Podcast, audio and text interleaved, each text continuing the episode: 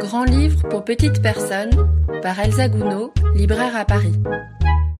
Bonjour, aujourd'hui, je vais pour une fois vous parler de deux livres, les deux premiers albums de la collection Philonimo aux éditions Troisième œil, collection dont la présentation est titrée Grand philosophe pour petits lecteurs et dont il était alors d'autant plus tentant de parler dans cette chronique Grand livre pour petites personnes. Ces livres, tous deux écrits par Alice Brière-Raquet, à l'origine de la collection, et illustrés par Olivier Philippono pour le porc-épic de Schopenhauer et Cécile pour le corbeau d'Épictète, se révèlent passionnants par leur volonté d'offrir une première approche de la philosophie aux enfants dès trois ans. Troisième œil est une petite structure d'édition, aux publications toujours très belles et intéressantes, mais aussi un atelier de création, réalisant affiches, conception et identité graphique. Les univers créés autour de leurs livres sont riches et réfléchis, Beaucoup d'ateliers ou autres interventions sont mis en place autour des textes et jeux littéraires, mais aussi autour de l'illustration, avec des premières approches de techniques de gravure notamment proposées aux enfants. Ce travail, très cohérent autour de leurs différents livres, montre une approche globale et passionnante du livre pour enfants, en s'intéressant et en questionnant le contenu du livre, mais aussi sa fabrication.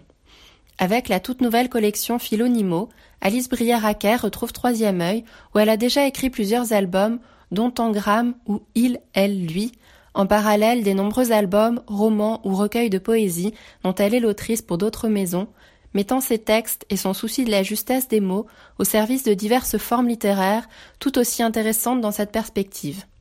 Ici, voilà de premières approches de certaines idées philosophiques pour les enfants par le biais de paraboles animalières, un philosophe ou une de ses théories étant présentée par le biais d'un animal. Dans le porc épique de Schopenhauer, des porcs épiques se rapprochent les uns des autres pour se réchauffer, mais se blessent en étant trop près, jusqu'à atteindre la juste distance pour ne pas avoir froid, ni se piquer, dans une forme de politesse nécessaire au vivre ensemble, question d'actualité en ces temps de distanciation sociale. Dans le corbeau d'Épictète, le chant du corbeau est vu de prime abord comme un mauvais présage, puis comme une forme de beauté en soi, pouvant faire le bonheur bien plus que des croyances ou superstitions. L'usage de métaphores animalières, assez fréquent dans la littérature jeunesse avec des animaux plus ou moins anthropomorphes, que ce soit dans les fables, contes ou dans différents albums, permet de parler de l'homme sans en avoir trop l'air, de faire ressortir des questions de société nous concernant de façon plus flagrante, en marquant de prime abord un décalage, tout en attirant par le côté plaisant et délicat ou drôle de l'histoire mettant en scène des animaux. Ainsi, des idées a priori simples peuvent devenir complexes à expliquer théoriquement, d'où l'usage du parallèle animalier pour resimplifier la théorie et l'amener à hauteur d'enfant, sans pour autant la dénaturer par simplification, en arrivant par une certaine sobriété à une grande clarté du propos. Ces petits livres peuvent alors être lus ou écoutés avec différents niveaux de lecture, selon l'âge du lecteur et l'usage que l'on en fait, le but premier étant alors sûrement d'évoquer la possibilité de premier questionnement, de la réflexion par soi-même et en elle-même, dès un jeune âge. Les textes courts s'avèrent alors aussi intéressants que beaux et poétiques, avec des rimes passagères, des sonorités bien choisies et un rythme proche parfois de certains haïkus qui en font de réjouissantes lectures à voix haute.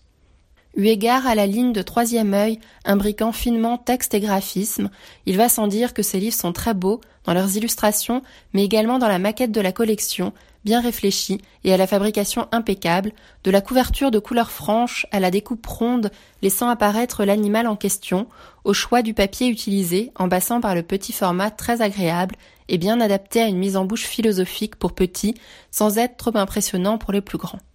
Des techniques d'illustration traditionnelles sont utilisées par les différents illustrateurs, montrant par là cet attachement à la belle illustration. Ainsi, le porc épique de Schopenhauer est illustré par Olivier Philippono selon la technique de l'estampe japonaise, et le corbeau d'Épictète est illustré par Cécile à la gravure à la pointe sèche. Chaque illustration reprend, dans son style, une charte claire, notamment quant aux couleurs,